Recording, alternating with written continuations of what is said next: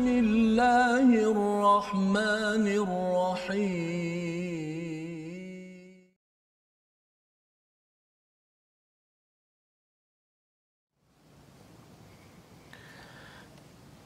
أعوذ بالله من الشيطان الرجيم.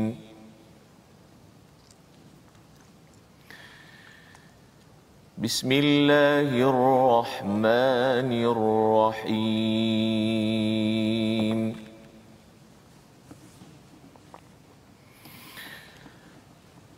قالوا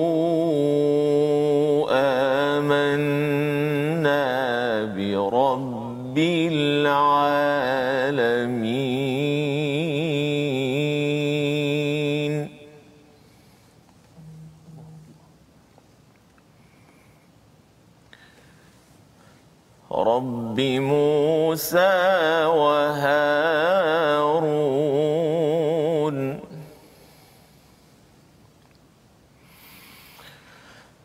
قال فرعون آمنتم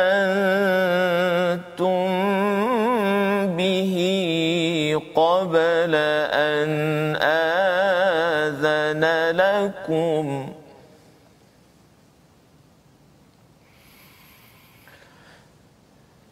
إن هذا لمكر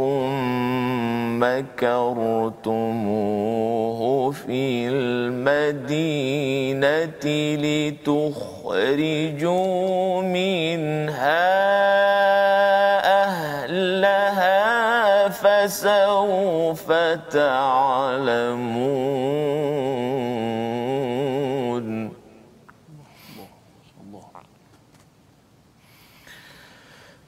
لأقطعن أيديكم وأرجلكم من خلاف ثم لأصلبنكم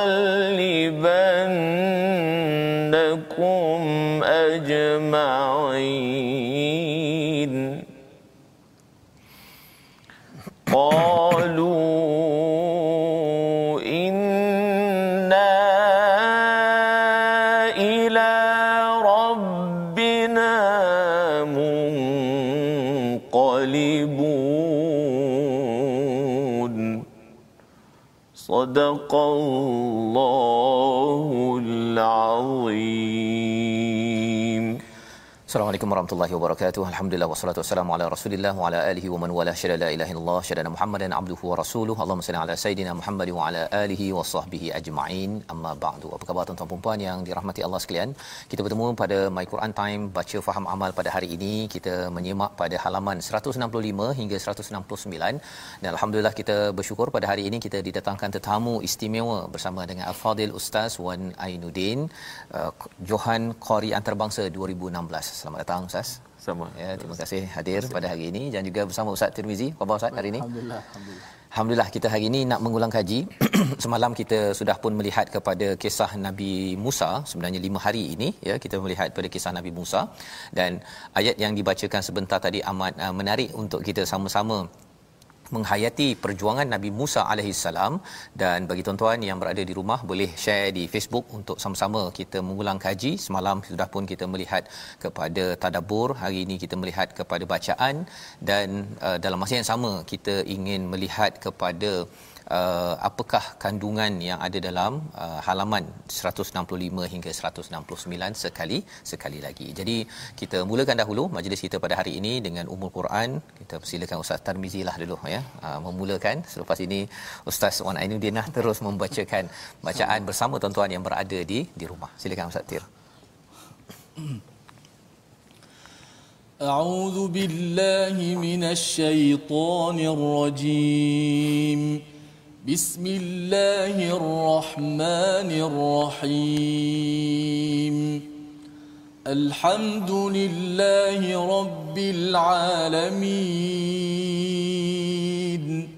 الرحمن الرحيم. مالك يوم الدين. إياك نعبد وإياك نستعين. اهدنا الصراط المستقيم.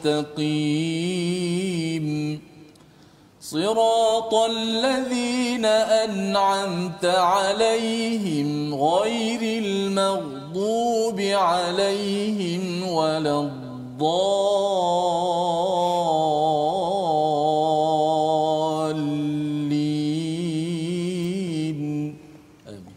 Amin ya rabbal alamin. Begitulah bacaan Ummul Quran Al-Fatihah untuk mengingatkan kepada kita tentang perjuangan orang-orang yang diberikan nikmat bukanlah orang-orang yang sekadar berpeluk tubuh tetapi orang-orang yang betul-betul memperjuangkan kalimah tauhid Allah Subhanahu Wa Taala dan inilah yang disampaikan dalam ayat 121 sambungan kepada kisah uh, ahli sihir yang bersujud kerana melihat kepada mesej kebesaran Allah Subhanahu Wa Taala terus beriman kepada Rabbul Alamin dan kemudian dikaitkan dengan Rabbi Musa wa Harun uh, mereka sedar tentang hakikat Rabbul Alamin ini barulah dikaitkan dengan tokoh yang menyampaikan mesejnya iaitu Nabi Musa dan Harun pada ayat 122 dan apa yang berlaku dalam halaman ini bila kita melihat selepas daripada mereka beriman itu mereka di propagandakan oleh Firaun. Dia cakap pada semua orang di situ bahawa sebenarnya uh, ahli sihir ini yang sepatutnya menjadi influencer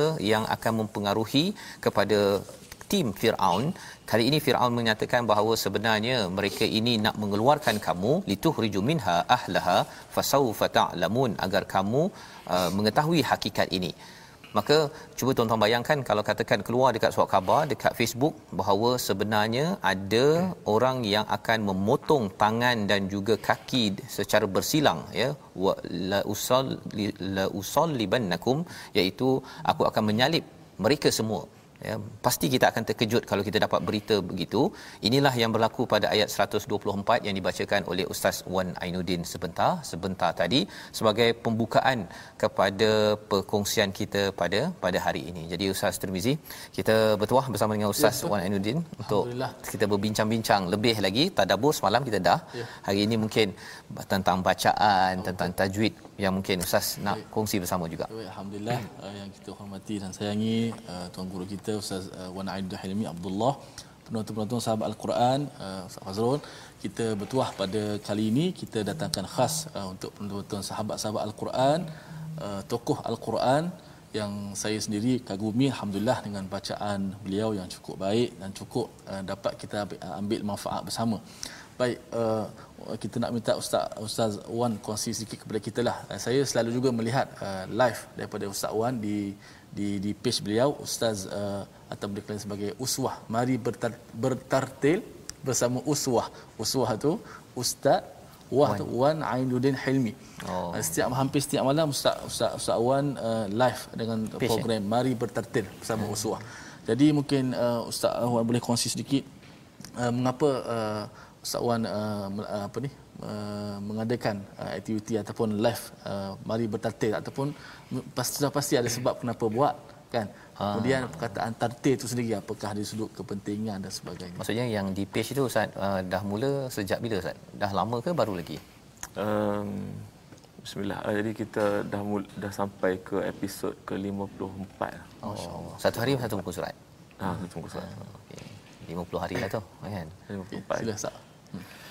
Jadi bismillah assalamualaikum warahmatullahi wabarakatuh. Alhamdulillah wassalatu wassalamu ala Rasulillah wa ba'd. Jadi uh, terima kasih kepada Ustaz Tarmizi, Ustaz Fazrul.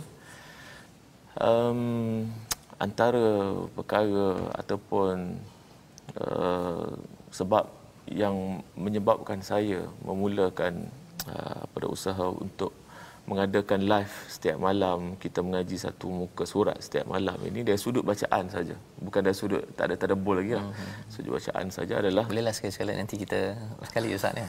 Sekali-sekala kan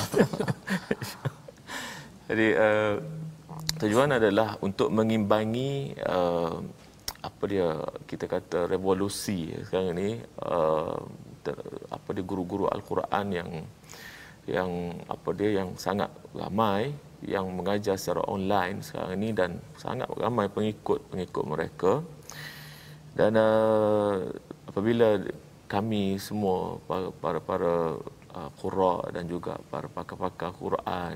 Saya bukan pakar pun. Cuma orang kata di antara duduk dalam grup tu je lah. Jadi uh, bila kita tengok ramai sangat orang yang mengajar dan orang pun ramai suka mengaji ni maka uh, ditakuti uh, oleh kerana di pihak pihak berkuasa sendiri tidak ada satu tapisan untuk apa dia Secara meng- online. uh, secara online ni maknanya tidak ada satu uh, orang kata Lembaga. kebenaran dan lembaga yang menapis guru-guru al-Quran untuk mengajar secara online Semua secara terbuka ini maknanya siapa saja yang nak mengajar dia boleh buka page dan dia mengajar, Mengajar. dan Keangkutan diikuti live tu cakap apa-apa. Ha, dia boleh dia boleh cakap apa saja.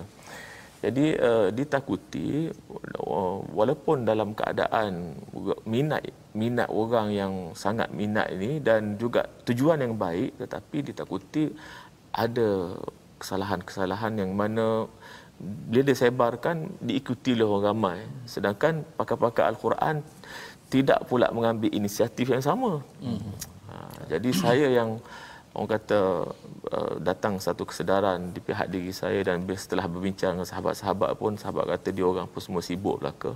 Jadi nampaknya oleh kerana PKP ni sejak PKP nampak saya tak berapa nak sibuk kat luar. Jadi sibuk pun kat rumah saja. Jadi saya ambil inisiatif untuk saya duduk situ satu satu jam pun satu malam.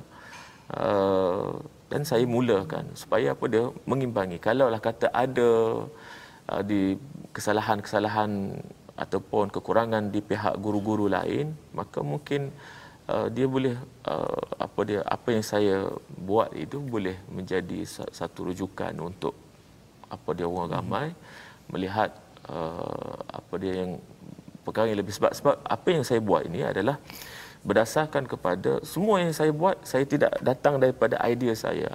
Bila saya bercakap saya tidak kata ini daripada saya. Semuanya berdasarkan daripada kitab para a'immah dan berdasarkan daripada musyafahah daripada guru ke mulut guru ke guru eh, murid ke guru eh, yang saya terima daripada guru-guru saya dan sudah ditashihkan jadi oleh kerana itulah saya tengok uh, mungkin uh, perkara yang saya buat ini uh, kata bukan nak bukan nak bersaing tapi nak cerita nak mengimbangi saja. Hmm. Dan sekurang-kurangnya kita uh, dapatlah uh, saya pernah tanya sendiri Ustaz Wan. Ustaz Wan kata apa? Ustaz Fas, saya bocor sikit lah hari ni, ha, menentu. Ustaz Wan kata, "Ai, kenapa mengajar?" Saya kata. Kata berat juga kalau Tuhan tanya. Dia mau tahu, dia mau tak mengajar. Oh, saya ambil guna bahasa tu guna Aziz sikitlah orang Kelantan. Pasal dia orang Kelantan. Orang Kelantan. Jadi kalau Tuhan tanya dia mau tahu kenapa dia mau tak mengajar. Jadi terasa tu dengan uh, banyak di luar sana sekiranya dapat Ustaz Wan gunakan satu media untuk mengajar kepada masyarakat luar sana. Uh, supaya ialah uh, kita kata apa? Uh, ilmu ni dia al-Quran ni dia bukan ilmu yang seperti ilmu-ilmu yang lain. Dia ialah adalah wahyu Allah Subhanahu Wa Taala. Tak boleh kita tambah, tak boleh kita kurang sedikit Betul. pun tentang bacaan Ustaz Fas. Jadi bila ustaz mengajar tu ustaz mengajar seorang lah setiap malam ustaz. Saya seorang saja. Seorang ya. Jadi tak ada backup ke siapa ke? tak ada backup. Jadi uh, kalau kata ada saya ada urusan malam tu jadi saya akan buat recording awal lah. Ah, okay. itu dia punya tekniknya. Dan eh. dia uh, saya, saya lihat ni dia, dia, dia terbukti dia punya istiqamah dan live-nya setiap malam bukan baru nak buat hmm. kan nampak dia dah live setiap, setiap malam saya melihat melihat dan saya beritahu pada anak-anak murid saya uh, belajarlah kalau nak belajar tajwid nak belajar ilmu Quran pergi kat page Ustaz Wan dan belajar kat situ Jadi bila ustaz uh, baca satu page tu uh, bukan sekadar satu uh, halaman sajalah, ada hmm. sekali dengan tajwid ke ataupun macam mana tu? Um, jadi uh, dalam setiap kali saya mengajar saya hanya ada mashaf di di di paparan apa dia uh, live tadi. Jadi tak adalah tajwid keluar semua tak adalah cuma mashaf saja. Mushaf saja. Jadi saya kita tunjuk uh, per kalimah lah. Huruf per huruf, kalimah per kalimah.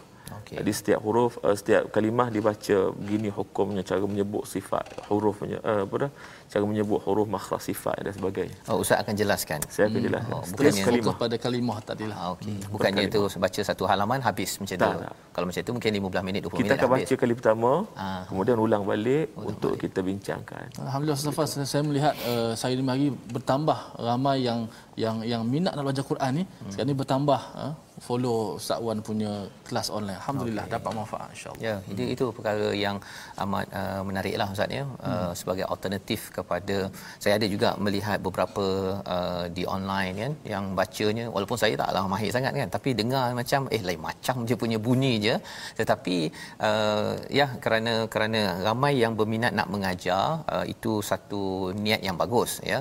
Cuma dia ada amanah ilmu di situ dan bagi tuan-tuan yang mungkin ada uh, masa kelapangan nak mencari kadang-kadang nak uh, mengaji bersama kan kita sudah kehilangan peluang itu sementara ini ketika PKP tapi kena cari guru yang uh, tepat dan salah satunya ialah uh, Ustaz Wan Ainuddin sendirilah yang boleh uh, kita belajar bersama. Tuan-tuan ikuti hari ini. Sekejap je tak sampai satu jam kan. Tetapi lepas ni kita harapkan halaman-halaman yang telah kita uh, belajar dalam My Quran Time ini juga dapat dibaca berkali-kali. Ya berkali-kali. Dan mungkin nak tanya juga ustaz uh, ada tak pelajar yang masuk dalam uh, program ustaz tu ataupun ustaz seorang sahaja uh, bercakap saya sahala je lah Sahala saya saja, seorang ya.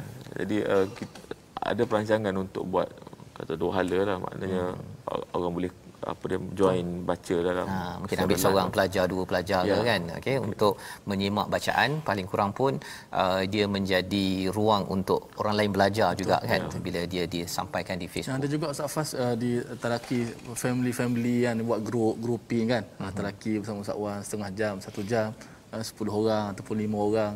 Lah, uh, Taraki secara online yang secara apa tertutup lah. Ah, tertutup Maksudnya ada lah. yang one to one, ada yang lima orang satu grup. Uh, juga Taraki macam tu.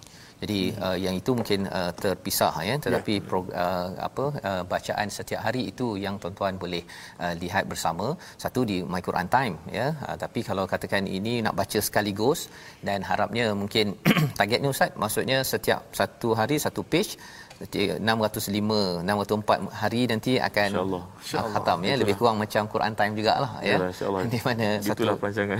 Itu perancangan masya-Allah. Jadi tuan-tuan sekalian kita uh, mengetahui tentang perkara tersebut dan kita nak teruskan sedikit lagi uh, ulang kaji kita pada halaman 166 iaitu kita melihat kepada apakah cabaran-cabaran ataupun ujian bala bencana yang Allah berikan kepada siapa kepada Firaun dan juga orang-orang pada waktu itu kerana apa? Kerana mereka ini apabila diingatkan tidak indah malah mereka bila ada kepayahan barulah mereka ini uh, ingin ing, kembali ya kembali itu bukan kembali kepada Allah 100% hanya kembali untuk diselesaikan masalah sahaja. Jadi kita lihat kepada ayat yang ke 133 apakah bencana tersebut dan apakah yang berlaku selepas itu sehingga ayat 135 ya. Jadi kita persilakan Ustaz Wan Ainuddin membacakan ayat 133 hingga ayat 135 insya-Allah. أعوذ بالله من الشيطان الرجيم. بسم الله الرحمن الرحيم.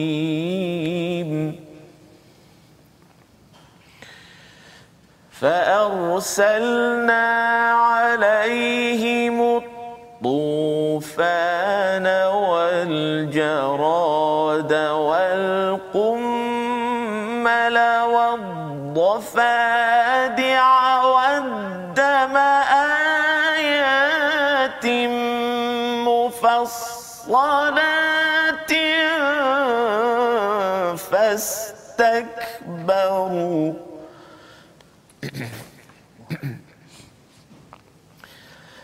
فاستكبروا وكانوا قوما مجرمين.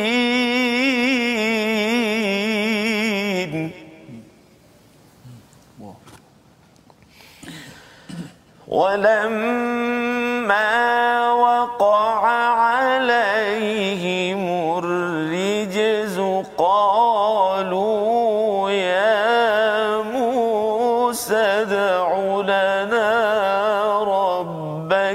بما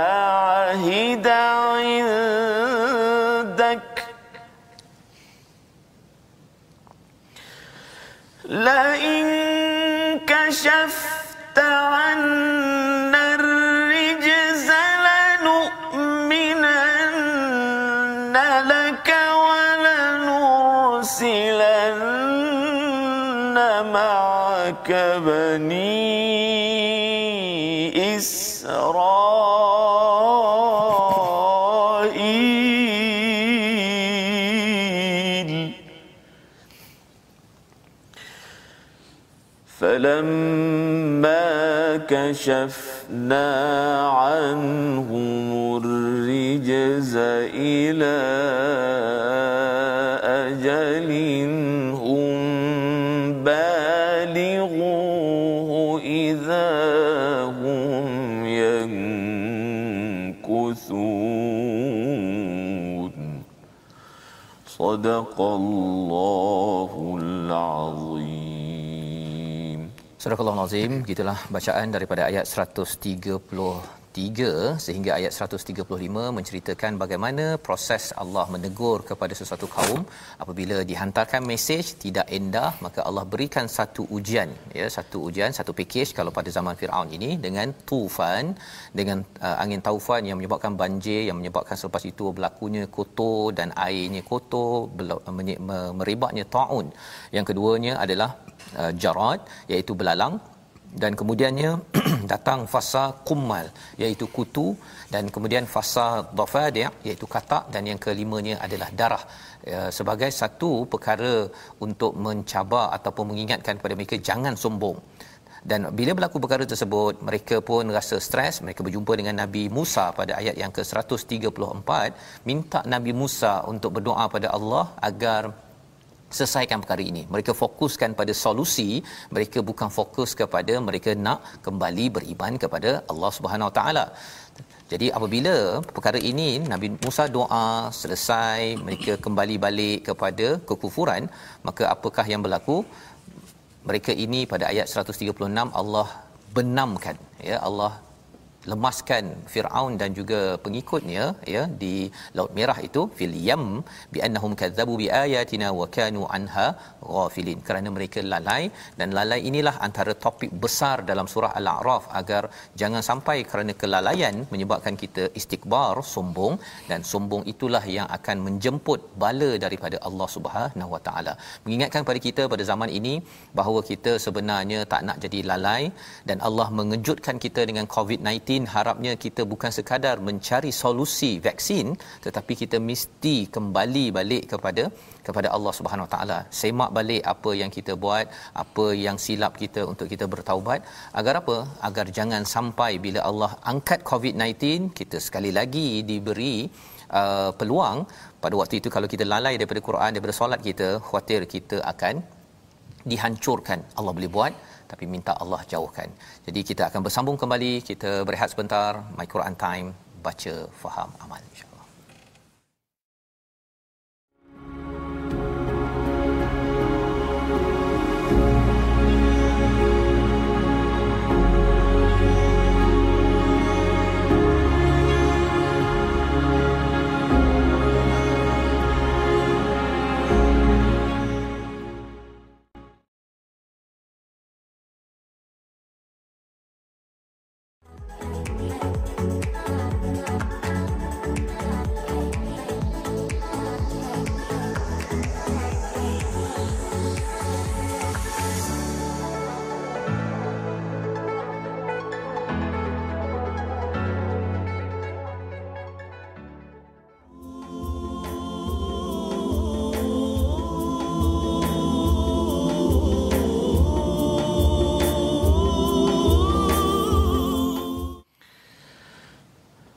أعوذ بالله من الشيطان الرجيم. بسم الله الرحمن الرحيم. وواعدنا موسى ثلاثين ليلة وأتممناها بعشر فتم ميقات ربه أربعين ليلةً وقال موسى لأخيه هارون اخلفني في قومي وأصلح ولا تتبع سبيل المفسدين. ولما جاء موسى لميقاتنا وكلمه ربه قال رب أرني أنظر إليك قال لن تراني ولكن انظر الجبل فإن استقر مكانه فسوف تراني. فلما تجلى ربه للجبل جعله دكا وخر موسى صعقا. فلما أفاق قال سبحانك تبت إليك وأنا أول المؤمنين. Sadaqallahul Azim. Sadaqallahul Azim itulah bacaan daripada ayat yang ke-142 hingga 143. Kita mengulang kaji kepada peristiwa bagaimana selepas selamatnya Bani Israel dikejar oleh Firaun pada ayat 138. Allah mengingatkan pada ayat 138 wajawazna sebenarnya kami yang menyelamatkan mereka, kami yang melintaskan mereka bukan mereka yang berbuat sedemikian sendiri. Kerana apa? Kerana amat mustahil bagi manusia boleh membelah lautan amat mustahil bagi seorang insan bernama Musa ya untuk membelah lautan kecuali apabila nahnu ataupun kami yang uh, lepaskan menyelamatkan mereka. Jadi selepas mereka sudah pun uh, selamat itu, mereka Bani Israel masih lagi anak didik ataupun kaum yang dididik oleh Nabi Musa ini buat perangai. Ya iaitu minta berhala dibinakan uh, lihah ya sebagaimana yang mereka nampak pada kaum lain tapi tetap juga Nabi Musa mendidik mereka kerana ini ada misi. Nabi Musa ada misi untuk untuk ketauhidan, untuk bebaskan kepada Bani Israel ini dan selepas uh, dalam masa beliau mendidik itu beliau ingin bertemu Allah Subhanahu Wa Taala untuk mendapatkan janji daripada Allah iaitu uh, Taurat. Selama 30 campur 10 hari 40 hari dan pada waktu inilah Nabi Musa memberikan uh, tanggungjawab kepada Nabi Harun pada ayat 142 yang dibacakan oleh Ustaz Wan Ainuddin sebentar tadi. Dan Nabi Musa bertemu Allah pada ayat 143 itu Nabi Musa minta ya iaitu arini anzur ilaik ya. Qala rabbi arini ya Allah ataupun Tuhanku nampakkanlah tunjukkanlah padaku anzur ilaik. Aku nak tengok lama-lama ya. Hari ini ni ara tengok sekejap sepintas lalu tapi anzur itu tengok lama-lama. Jadi Allah kata bahawa kamu tak mampu. Nak tengok sekilas pun tarani lan tarani kamu tidak mampu. Tetapi apa yang Allah jawab cuba kamu tengok kepada unzur. Tengok lama-lama. Ilal jabal kepada gunung. Kalau katakan bukit itu masih lagi okey okey. Kemudian kamu akan dapatlah tengok sekilas. Fasaufa tarani. Tetapi apa yang berlaku? Bila Allah tajalla ya rabbuhu lil jabal ja'alahu dakkau wa khara Musa sa'iqa. Ya hancur gunung tersebut. Jadi ia menyebabkan Nabi Musa pun pingsan. Pada waktu itulah Nabi Musa menyatakan subhanak tubtu ilaika wa ana awwalul mu'minin. Aku bertaubat padamu ya Allah. Aku adalah antara orang yang betul awal-awal beriman ya beriman kepada Allah Subhanahu wa taala. Jadi uh, kita sudah melihat kepada babak ini mengapa penting pelajaran untuk kita wa ana awwalul mu'minin. Ada perkara dalam dunia ini kita tak nampak kita tak dapat tetapi kita perlu iman awal-awal. Ya mana mungkin kalau kita nak dapat yang kita kadang-kadang ustaz ya kita minta lebih-lebih ya uh, tapi Allah bagi mungkin apa yang dapat sahaja kita perlu falyastajibu li wal yu'minu bi. Kita yakin percaya Allah memang bagi kita yang terbaik. Kalau kita nak semuanya dijelaskan mungkinlah kita dapat semua tapi akhirnya kita nampak kerosakan seperti mana Firaun diberikan semua tetapi rupanya makin rosak lagi. Jadi di sini pelajaran daripada Nabi Musa dan bercakap tentang Nabi Musa ni sudah tentu dia ada kaitan dengan Ustaz Wan Ainuddin pasal Ustaz Wan Ainuddin lama di Mesir. Ha ya. Ustaz pun di Mesir. Boleh tak cerita sikit pengalaman di Mesir Ustaz berdua lah. Ha ini dua-dua sekali tak dengar cerita terutama tentang budaya Quran ya tentang uh, baru ni saya ada dengar satu uh, tausiah daripada Mesir daripada uh, Azhar Syarif dia kata bahawa uh, COVID-19 ini semua orang memang kena kembali balik kan? Kena tahu bahawa ini bukan flu biasa tapi ini penyakit pandemik yang uh, Allah suruh kita tengok kembali kan? Dalam keadaan di uh, di Azhar itu masjid pun sama macam kita lah dijarak-jarakkan. Jadi bila mesej itu keluar daripada Azhar Asy-Syarif uh, Mesir kan?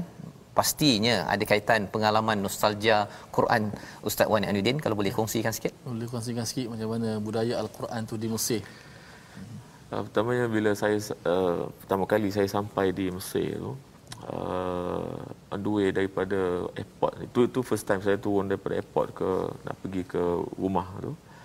Uh, kebetulan sahabat saya tu dia tak bawa kereta. Dia bawa saya naik bas je. Bas. Uh, naik bas. Uh, di situlah saya tengok pemandangan kali pertama orang baca Quran dalam bas. Mana itu antara budaya Quran yang tidak ada di tanah air kita sendiri pun. Ya. yeah.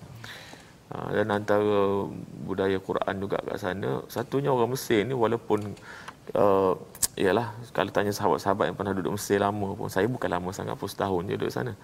Yang lagi lama pun tertanya dia orang sendiri pun sebahagian ni tak berapa suka panggil orang Mesir. Hmm. tetapi suka dengan uh, bu, apa dia lubuk ilmu kat sana. Situ tu pusat ilmu kat sana. Jadi nak cari ilmu kat sana tu mudah kat sana sebab mana-mana. Tapi satu saja orang Mesir ni walaupun perangai iyalah masing-masing orang ada perangai tapi nak cerita walaupun kita tak suka dia orang Mesir ni dia, dia respect pada Quran. Saya ingat masa saya nak balik daripada uh, airport nak balik ke Malaysia nak balik-balik betul lah. Bukan kata balik sekejap balik betul. Masa tu ada problem dengan tiket saya. Uh-huh. Jadi tertahan saya sekejap uh, apa dia flight saya pun tunggu sekejap. Jadi tanya jawab ni satunya sebab saya bawa anak, anak saya tu bawa pasport dia tu dia, dia tak bagi bawa takut saya bawa balik anak orang. Jadi dia, dia tengah bersoal jawab lama ni tiba-tiba dia datang dia punya kapten dia tanya kau datang sini buat apa? Saya kata saya datang baca Quran. Baca dia kata. Suruh saya baca Quran. Jadi saya pun bacalah Quran. Dia kata kau kau baca, baca paling bagus sekali kata. Baca saya duduk tengah airport. dia, dia tengah kaunter saya baca berlagu lah kat situ. So dah saya baca dua tiga ayat je pun dia marah dia punya staff dia kata kau kenapa tahan dia? dia kata kau lepas dia. Hanya dengan baca Quran saja dia, saya, dia boleh lepaskan saya. Tak banyak kali berlaku di Mesir pun antara dia satu keajaiban dengan orang Mesir ni dia cinta pada Quran walaupun siapa-siapa pun kalau tahu kita ni daripada orang mengaji Quran sana, polis pun dia lepas.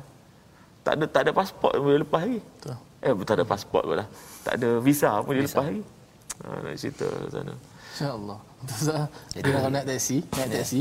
Oh nak nak nak tiket murah, tabang murah ke atau free kena baca Quran lah. Ha, baca Quran. Pergi kedai pun sama. Pergi kedai mengaji Quran sahabat saya Salahuddin tu. Hmm.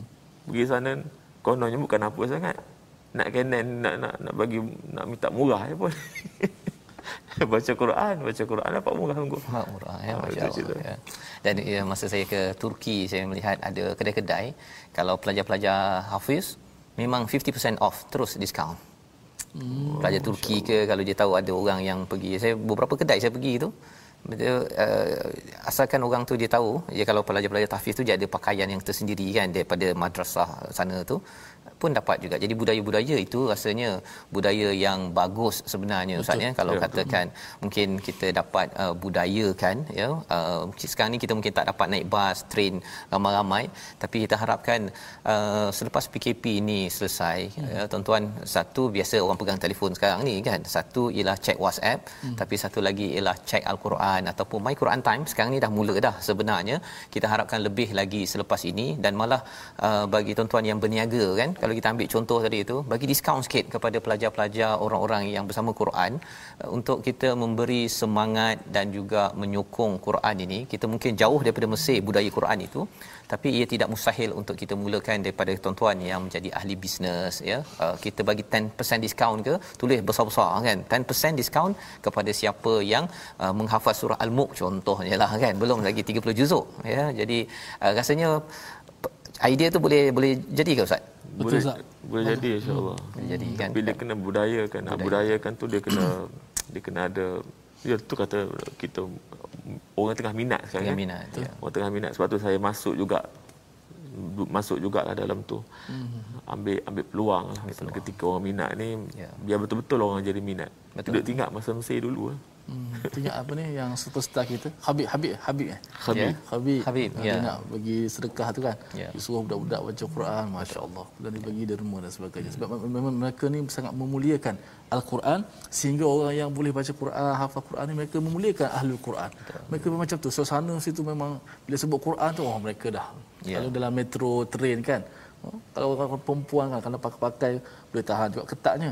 Tapi eh, tiba-tiba buka Quran baca. Oh subhanallah. Subhanallah. Ya, jadi mungkin bagi tuan-tuan yang memerhati ataupun mengikuti My Quran Time pada hari ini, jika tuan-tuan adalah ahli bisnes kan yang dah ada idea saya nak bagilah 10% nak bagi hadiah ke kepada pelajar-pelajar tahfiz ke orang yang belajar Quran ke kelas tadabbur ke apa sebagainya, tuan-tuan mungkin boleh letak kat komen tersebut ya uh, untuk kita sama-sama war-warkan kan agar kita nak membina budaya itu bukan tiba-tiba tapi ia bermula daripada tuan-tuan yang mungkin ada idea ya ada uh, nak uh, bagi diskaun ke ataupun apa-apa saja program memuliakan kepada ahli Quran ini akan menyebabkan orang belajar Quran anak-anak ini rasakan bahawa Quran ini memang diletakkan paling tinggi ya bukan sekadar ia dibacakan dalam masjid sahaja tapi orang yang membawa al-Quran itu diletakkan pada tempat yang sesuai agar mesejnya itu juga akan tersebar di seluruh negara kita. Jadi kita ingin teruskan uh, satu lagi pada halaman ke 168 ya. Uh, iaitu bila kita bercakap tentang kesan sombong. Ya kita sudah berbincang semalam tentang sombong ini menyebabkan seseorang itu akan mendapat uh, habuan negatifnya. Kita nak baca daripada ayat yang ke-146 dan ayat 147 untuk sama-sama kita melihat hakikat istikbar ini. Perlu kita elakkan sombong perlu dielakkan dan apakah punca sombong yang kita nak tengok pada ayat 146 147 silakan ustaz Muhammad Alidin A'udzu billahi minasyaitonir rajim بسم الله الرحمن الرحيم. سأصرف عن آياتي الذين يتكبرون في الأرض بغير الحق وإن يروا كل آية لا يؤمنوا بها. وإن يروا كل آية لا يؤمنوا بها وإن يروا سبيل الرشد لا يتخذوه سبيلا وإن يروا سبيل الغي يتخذوه سبيلا ذلك بأنهم كذبوا بآياتنا وكانوا عنها غافلين. والذين كذبوا بآياتنا ولقاء الآخرة حبطت أعمالهم. هل يجزون إلا ما كانوا يعملون؟ صدق الله العظيم. Surah Al-Azim ayat 146 147 ini menjelaskan kepada kita tentang sa'asrifu an ayati ya uh, sebagaimana yang telah kita tadabburkan pada minggu ini semalam kita bersama dengan Ustaz Syari kita melihat bahawa sebenarnya Allah akan palingkan daripada ayat-ayatnya siapa yang yatakabbaruna fil ardi bighairil haqq yang ber, uh, yang sombong di bumi ini tanpa kebenaran. Apakah tanda sombong ini? Kalau kita terus dia pergi ke hujung ayat 146 itu Allah menyatakan wa kanu anha ghafilin. Mereka itu lalai ya lalai itu kerana apa? Kerana tidak menggunakan kapasiti berfikirnya itu untuk memahami ayat-ayat Allah. Ya dia ada mata dia ada telinga tetapi tidak digunakan untuk memahami uh, hidayah daripada Allah SWT itu sebabnya uh, bercakap tentang ilmu kita belajar kejuruteraan doktor belajar accountancy itu adalah uh, juga diajarkan pada Adam. Wa 'allama Adam al-asma'a kullaha macam-macam tetapi yang dibekalkan kepada Nabi Adam bila turun ke muka bumi ini ialah hudai ataupun huda hidayah daripada Allah. Jadi ada dua ilmu yang kita cari dan juga satu lagi ilmu wahyu yang perlu kita fahami. Kalau tidak belajar jurutera, belajar doktor, belajar apa sahaja itu ilmu tetapi ilmu hidayahnya tidak dijadikan sebagai panduan, kita akan jadi ghaflah kita akan jadi lalai. Dan lalai inilah yang menyebabkan seseorang itu uh, tidak mengambil jalan yang rushd sebagaimana dalam ayat 146 dan uh, puncak kepada takbur ini dan lalai ini diwakili oleh peristiwa Bani Israel pada ayat 147 mereka membina berhala lembu daripada emas. Ha ya. Mereka dah selamat dah ni, selamat ya dapat seorang pemimpin yang bagus tapi masih lagi degil. Mengapa degil? Kerana lalai campur takbur. Lalai campur sombong. Ini yang kita t- perlu berjaga-jaga ya pasal kalau lalai Nabi Adam lalai dan akhirnya tersilap terdekat dengan pohon dan tetapi kerana tidak takbur merendah diri taubat Rabbana zalamna anfusana wa illam taghfir lana tarhamna lanakunanna minal khasirin. Tetapi bagi bagi iblis ialah dia lalai kemudian dia rasa diri betul. Dia tidak kembali kepada hidayah ataupun al-haq gagal dan akhirnya beliau menjadi orang yang uh, iblis menjadi punca untuk menggoda lebih ramai lagi umat manusia kepada kelalaian dan juga kesombongan itu sendiri. Jadi uh, tanda Bani Israel ini tidak takbur lama ialah pada ayat 149. Ini ayat akhir ini saya nak jemput Ustaz Tirmizi ke Ustaz Wan Anuddin juga. Sekali lagi ya Ustaz Wan Anuddin ya. Oh, hari ini Ustaz Wan Anuddin saja. Okey. Uh, 149 Ustaz untuk kita melihat macam mana uh, perkataan Bani Israel lebih kurang perkataan Nabi Adam ketika tersilap mendekati asy-syajarah di dalam syurga. Silakan Ustaz. Satu ayat. Satu ayat je Ustaz 149. Auzubillahi minasyaitanir rajim. ولما سقط في أيديهم ورأوا أنهم قد ضلوا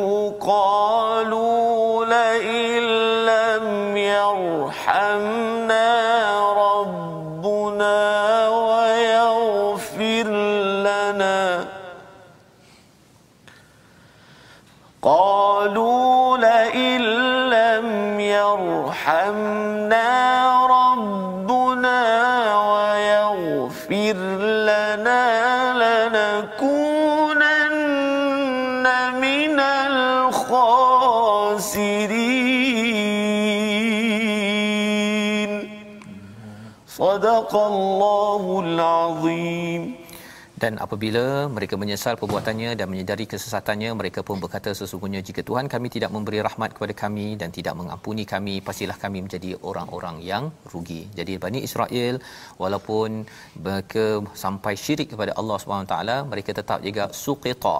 Iaitu maksudnya kalau kita ada gelas ya kita pegang gelas itu kita pum terus tercabut ataupun terjatuh ya sebenarnya suqita ini maksudnya terjatuh bau sedar. Eh saya ni tak buat apa yang sepatutnya saya buat iaitu uh, mentaati kepada Allah Subhanahu taala. Mereka uh, dah nampak dah bahawa mereka ini sesat. Qalu la illam yarhamna jika tidak mereka ataupun Allah tidak memberi rahmat kepada kami kami sudah tentu akan menjadi orang yang yang rugi. Jadi kita juga sama. Kita mahu jadi umat yang bila kita tersilap kita dibekalkan ataupun diuji dengan COVID-19 kita jadi orang yang sentiasa menyatakan rabbuna wa yaghfir lana lanakunanna minal khasirin ataupun doa Nabi Adam yang diajarkan awal surah Al-A'raf ini sendiri. Jadi kita berdoa pada Allah Subhanahu Wa Taala. Tuan-tuan sekalian, hari ini kita bersama dengan Ustaz Wan Ainuddin kita sudah pun mendengar pengalaman ya tentang uh, inisiatif Ustaz Wan Ainuddin untuk kita sama-sama kembali uh, kepada Al-Quran. Tak nak jadi orang yang rugi dah ya selepas ini walaupun kita mungkin tersilap lagi tapi dengan al-Quran inilah pegang dengan kuah pada hidayah yang ada zaman Bani Israel dengan Taurat. Ini adalah cara bagaimana Bani Israel diberi kemenangan. Dan pada waktu ini kalau kita nak menang di dunia sampai di akhirat nanti biquwah dengan kekuatan kita pegang betul-betul dengan al-Quran kita mohon pada Allah Subhanahu Wa taala dengan penuh ikhlas pada hari ini. Jadi saya menyebut Ustaz Wahidin kita berdoa bersama untuk kita diberikan kekuatan committed betul-betul dengan Quran jangan lagi lepaskan suqita sebentar tadi. Silakan. Silakan. Doa. Ha, kita berdoa. الحمد لله رب العالمين. حمدا يوافي نعمه ويكافئ مزيده. يا ربنا لك الحمد كما ينبغي لجلال وجهك وعظيم سلطانك. اللهم صل على سيدنا محمد وعلى آله وصحبه أجمعين. اللهم ربنا تقبل منا إنك أنت السميع العليم. وتب علينا إنك أنت التواب الرحيم. اللهم اغفر لنا ذنوبنا ولوالدينا وارحمهم كما ربونا صغارا. ولجميع المسلمين والمسلمات برحمتك يا أرحم الراحمين. اللهم ارحمنا بالقرآن واجعله لنا إماما ونورا وهدى ورحمة. اللهم ذكرنا منه ما نسينا وعلمنا منه ما جهلنا. وارزقنا تلاوته آناء الليل وأطراف النهار على الوجه الذي يرضيك عنا. واجعله لنا حجة يا رب العالمين. اللهم إنا نسألك الخير كله عاجله وآجله ما علمنا منه وما لم نعلم. ونعوذ بك من الشر كله عاجله وآجله ما علمنا منه وما لم نعلم. اللهم ربنا آتنا في الدنيا حسنة وفي الآخرة حسنة وقنا عذاب النار. صلى الله على سيدنا محمد وعلى آله وصحبه أجمعين. والحمد لله رب العالمين. Amin ya rabbal alamin. Terima kasih diucapkan pada Ustaz Wan Ainuddin sebagai tetamu kita pada hari ini untuk sama-sama kita terus committed bersama Al-Quran. Dan tuan-tuan boleh saja follow page uh, Ustaz Wan Ainuddin uswah ya yeah. untuk bacaan pada setiap malam. Ya kita dah baca pada hari ini. Tuan-tuan boleh baca lagi belajar dan kita ingin sebarkan lagi kesedaran al-Quran ini committednya kita dengan Quran pada tabung gerakan al-Quran. Sebagai satu platform tuan-tuan boleh menyumbang ya pada tabung ini. Kita nak gerakkan kalau boleh selepas ini ramai lagi ahli bisnes yang menaja yang memberi uh, perhatian dan mengangkat ahlul Quran dalam masyarakat agar mesej Quran itu akan tersebar di seluruh negara di mana jua. Dan ini juga akan menjadi saham kita sampai ke akhirat sana. Jadi kita bertemu kembali pada jam 5 pa- 5 petang ya 5 petang 11 malam dan juga 6 pagi. Rancangan ini dibawakan oleh Mufas agar kita membudayakan budaya al-Quran. Kalau di Mesir sudah ada budaya itu, kita ingin bawa di Mesir ada Firaun bertukar jadi budaya Quran kita nak juga negara ini apa cara kesilapan kita kembali kepada budaya Quran my Quran time baca faham amal insyaallah